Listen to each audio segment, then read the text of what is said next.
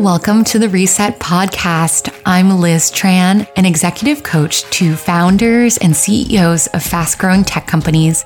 And I attribute my success to my spiritual practices, which are rooted in mindfulness and Zen Buddhism. In this podcast, I combine business advice with spiritual lessons to help you lead a courageous, authentic, and fulfilled life. Hi, everyone. Welcome to the podcast. I am really excited to be here. I actually skipped last time's recording. So instead of it being two weeks since you've heard from me, it's actually been a month, which actually seems like a long time. it's a, a twelfth of a year. And wow, so much has changed. And the reason why I skipped that episode is I have been experiencing a profound season of change, transition, new beginnings. And I actually just posted something on Instagram, on the Reset Instagram today, which is about new beginnings. And there's a little Venn diagram about new beginnings, and it's excitement, but it's also fear. And it's also grief for what you're letting go of.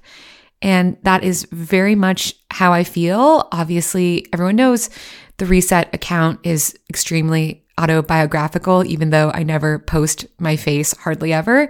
But it's about what I'm thinking about and all the themes of what I'm considering in life. So right now, things feel so insane in a good way and in a bad way, in a scary way, but also an exciting way. It's all these feelings jumbled and mixed together. And basically, it just feels like everything is changing. I moved apartments last week after being in my home, my little place in the Lower East Side for five years. It's the place where Dev and I got engaged. It's where we lived when we got married. My brother stayed with us for a bit during the pandemic. We had lots of parties there, tons and tons of blowout bashes, lots of late nights hanging out. It was really a social place. It was this beautiful, huge apartment that we had a fantastic deal on. But we moved to Fort Greene, which is a very different energy.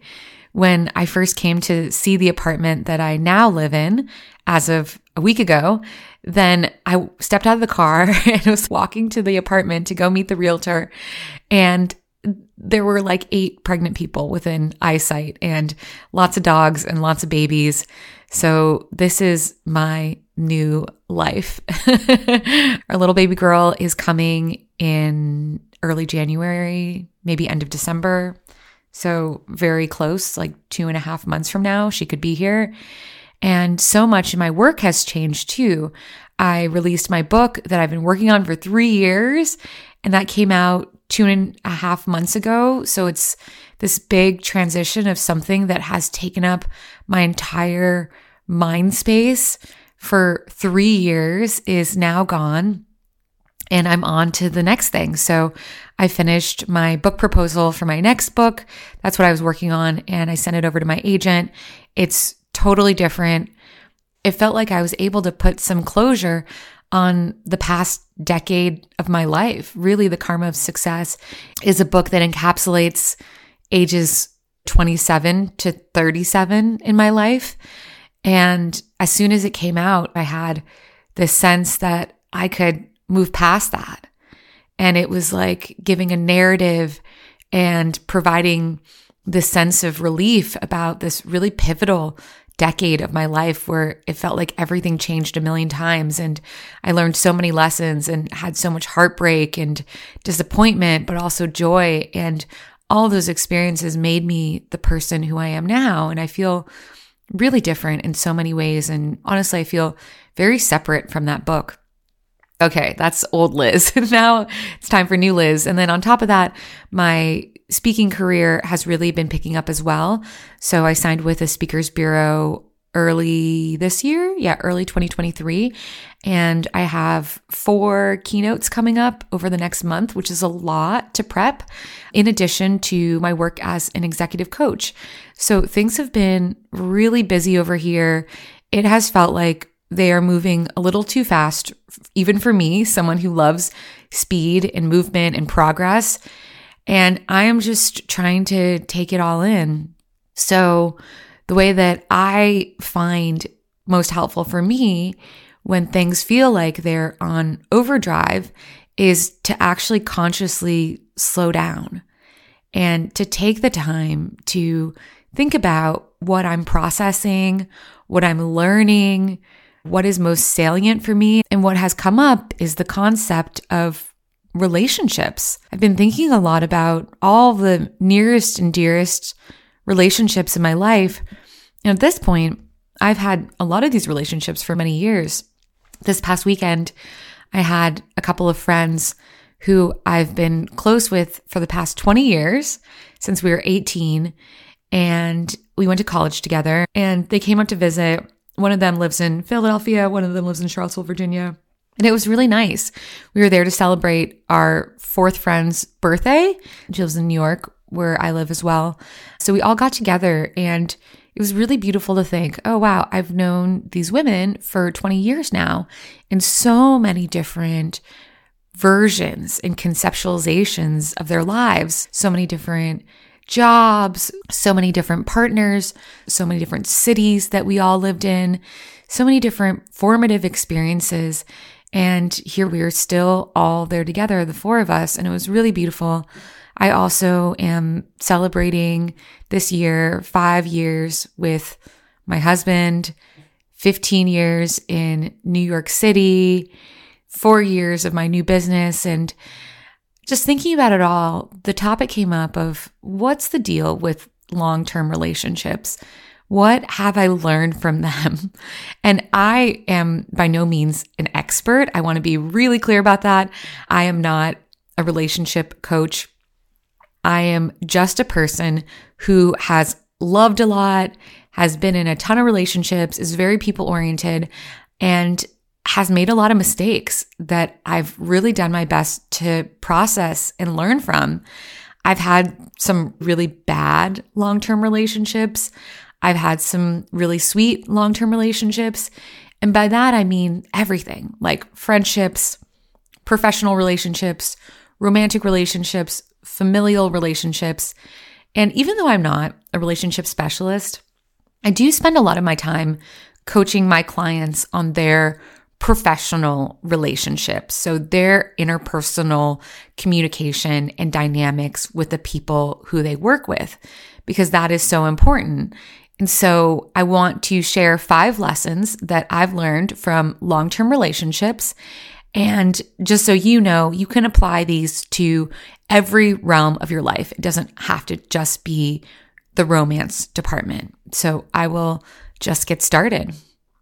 Okay, so the first one is that direct communication is everything. Direct communication it, it just it's so important. I really cannot underscore this enough. No relationship, no strong relationship can exist without direct communication. No matter how much a person knows you or cares about you or loves you, you cannot read each other's minds ever. No one can read your mind. No one can know what you want. And as much as you might think that you understand the other person, and maybe you really do, you're never going to be able to know with complete certainty the nuances of everything that they think because they are a completely different person.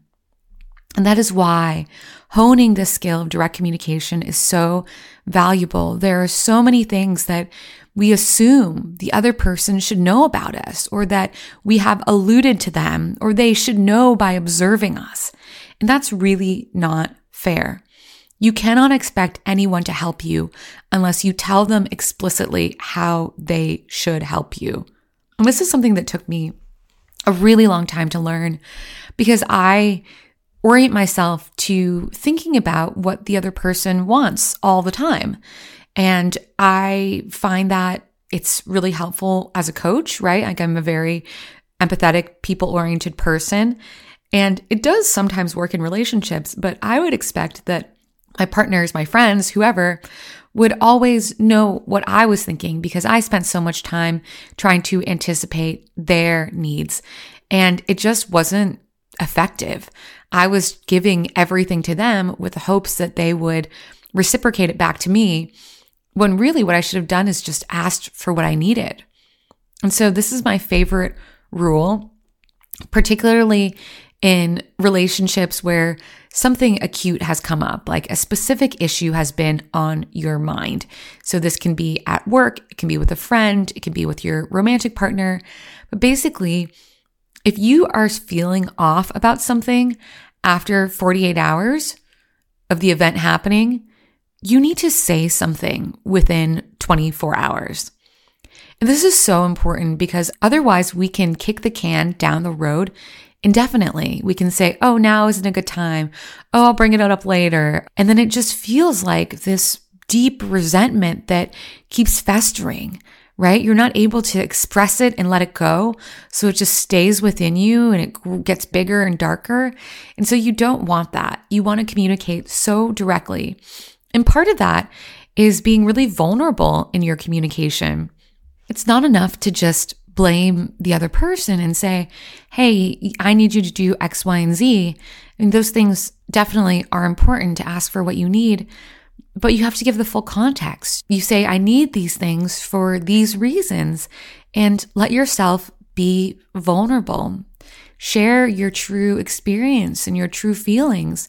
It's okay to say, I felt left out, or I felt unloved, or I felt unseen or it feels like you really don't want to spend that much time with me, whatever it is, the things that are hard to say because they feel so squishy and tender, those are the things that we need to say.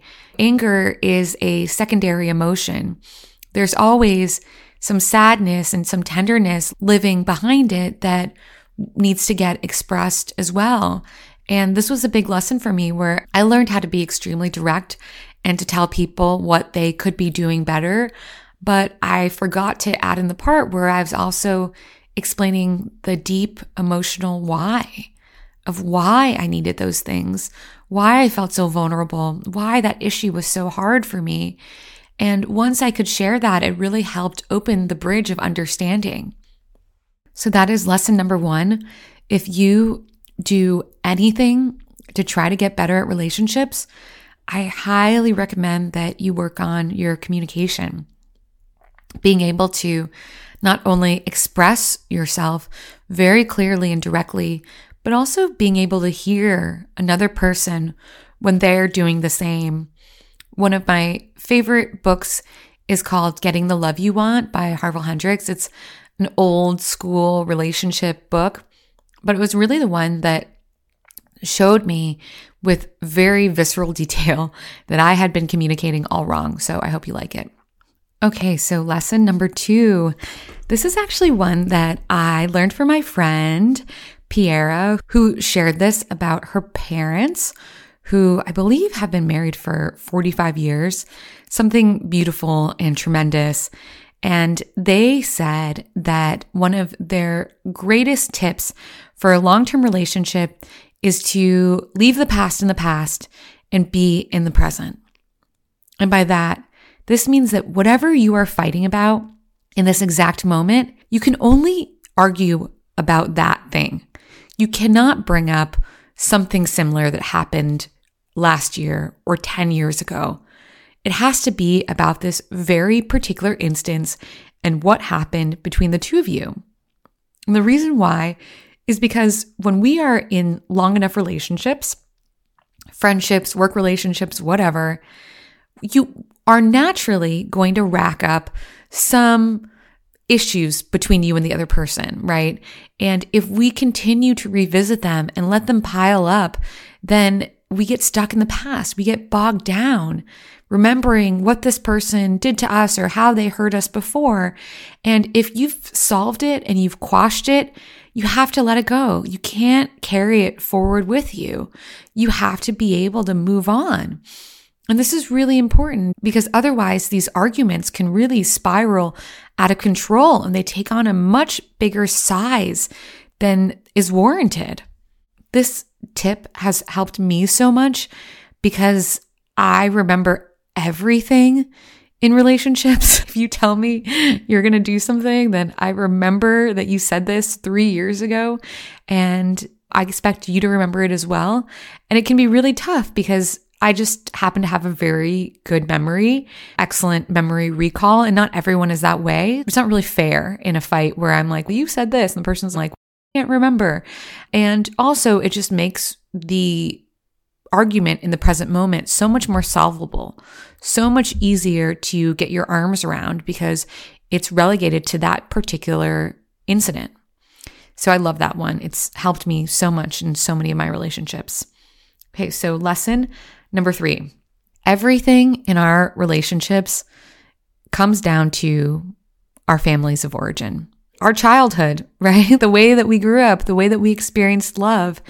It's not just about what we're going through right now. Obviously, you're in relationships with people in the present moment, but we are pulling all this baggage from our past into today how we perceive different situations, what we care about, the way we feel loved. It all comes down to what we experienced when we were little sponges, when we were in our most formative, shapeable selves, where we were learning what it meant to be loved by someone.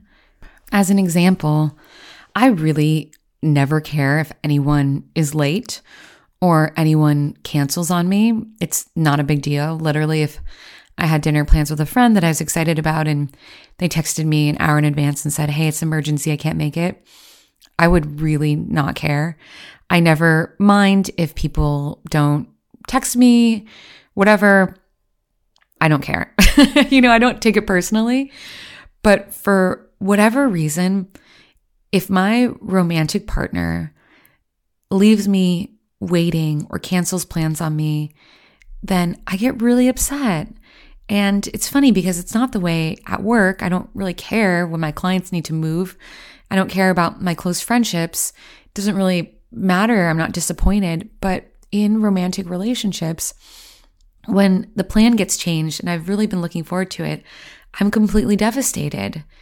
And I have to remind myself that it's not about the current situation that's happening.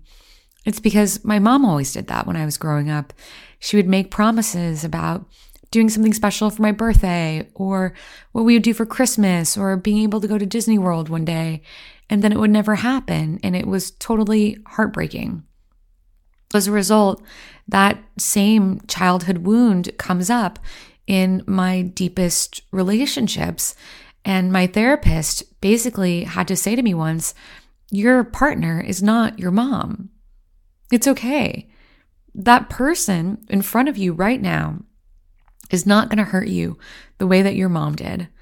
And it is my responsibility that when those feelings are flaring up, then I have to communicate them. You know, going back to direct communication, I have to say to my partner, listen, this is very tender because of what used to happen to me when I was growing up. And I just want you to know that's why it hurts so badly. And it's not 100% your fault. You know, this is a lot of baggage that I'm bringing in from the past, but I just want you to understand how it makes me feel.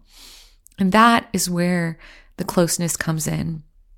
Because when you can start to share those experiences verbally with your partner, tell them about all those scary, tender memories that you have that shape the volume on your emotional experiences now.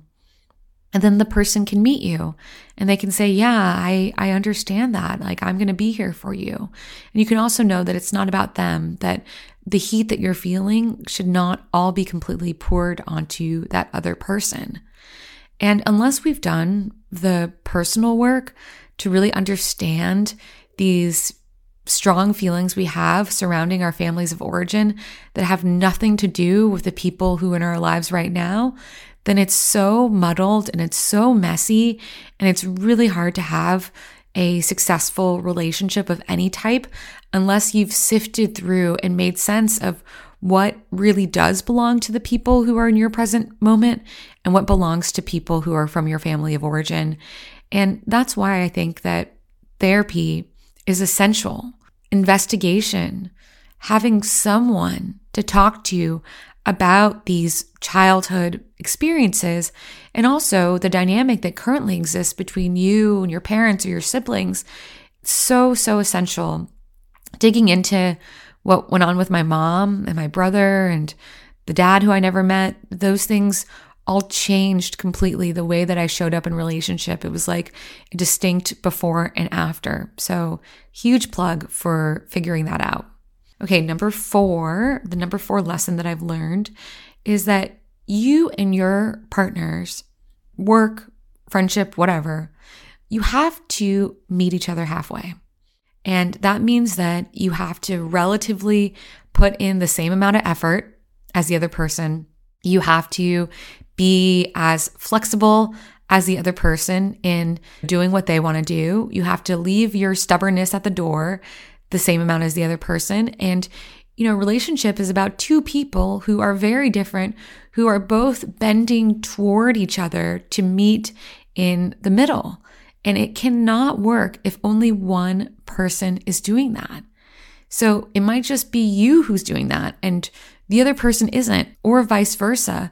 But the point is that of course, there will be imbalances sometimes where, let's say, you have a lot going on and your friend is really the one pulling the weight. But overall, it needs to be equal. And I remember once my therapist was talking to me about a friend who I had who would just talk and talk about themselves all the time.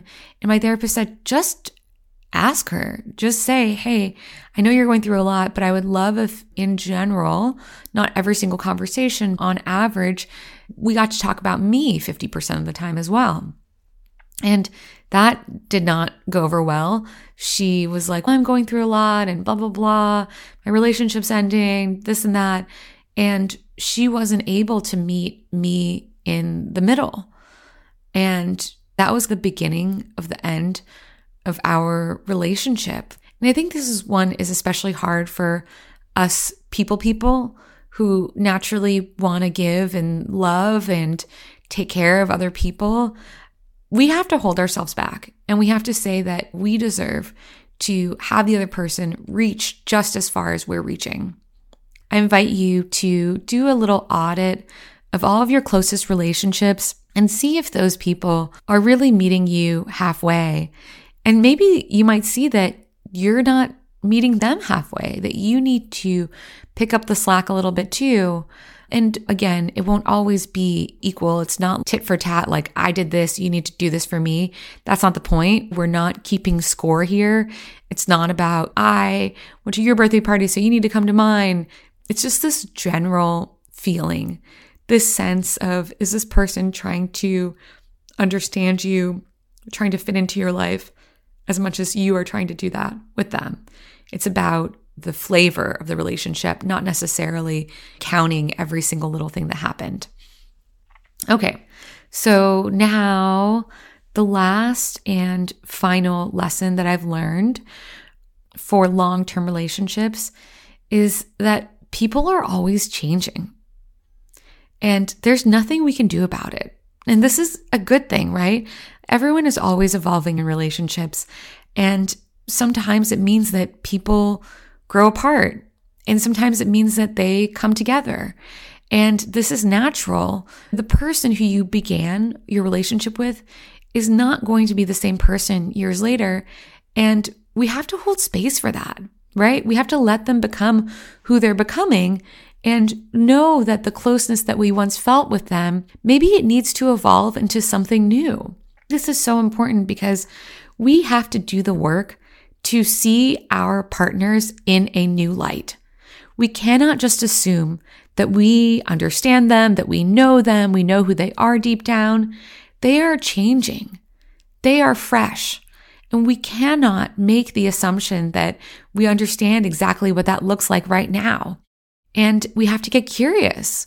We have to ask them what they care about. We have to ask them what's on their minds these days. We have to find out again what their passions are. It was really cool to see this in action this weekend with my two friends who are visiting from out of town. And we do this reunion every year. So last year we all got together. The year before that we got together again.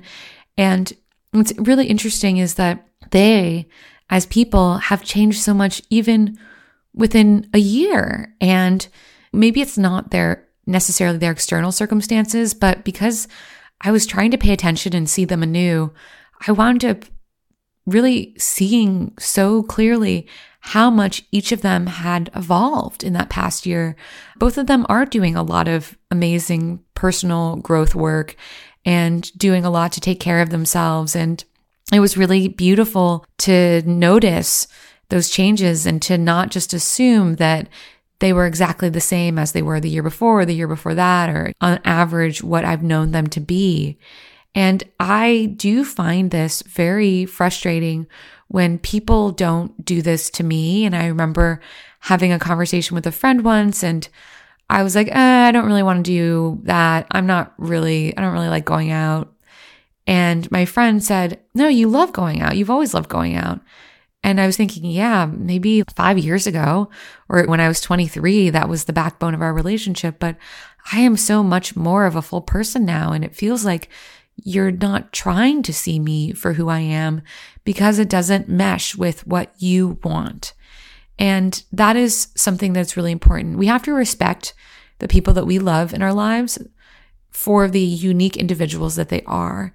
And we have to let them grow apart from us and trust that our relationship is going to find a new shape and a new way because that is the most supportive thing in the world is to love someone for exactly who they are even if that person is really different from what we signed up for and of course i don't mean if someone is becoming abusive or gaslighting or mean we shouldn't have to accept that but i just mean the natural changes of perspective and sentiment that happen and I think it's really cool when I see my friends who are in these really long term relationships, like 12 years, 10 years, and their partner really has changed a ton during that time. But how they've embraced that is just really special and, and really cool.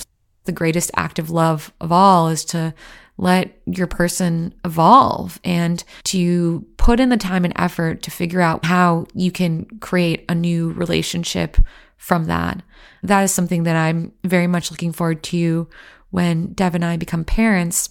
Everyone says that when you become a parent, you turn into a little bit of a different person, and then so does your partner, and then you fall in love again. You find a new way to have a new relationship with this additional variable that didn't exist before.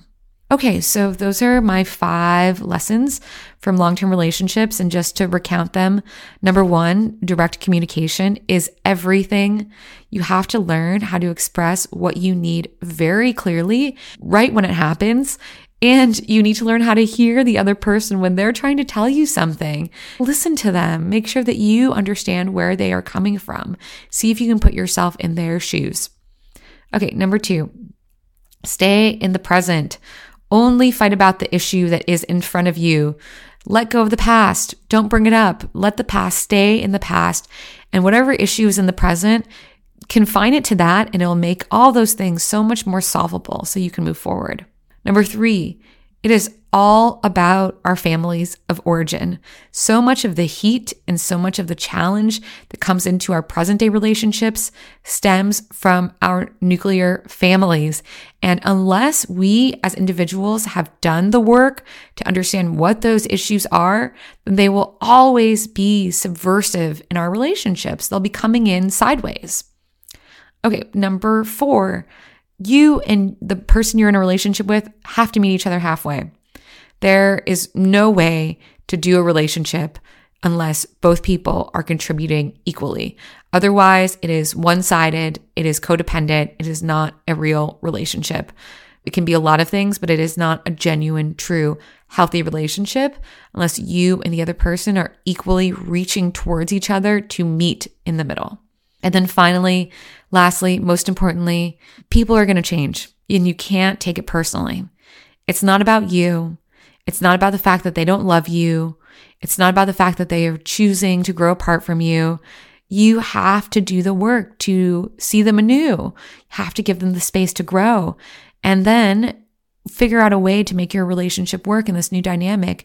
It's something that you deserve for yourself, which is for you, the people in your life to let you evolve and become who you are. And it's something that you owe to them as well. Okay, so I hope that was helpful in some way, even though I just summarized everything into a very neat five bullet point framework. Just know that these lessons have really been won the hard way. you know, it wasn't that easy. It wasn't like, oh, wow, now I know this and I can do this.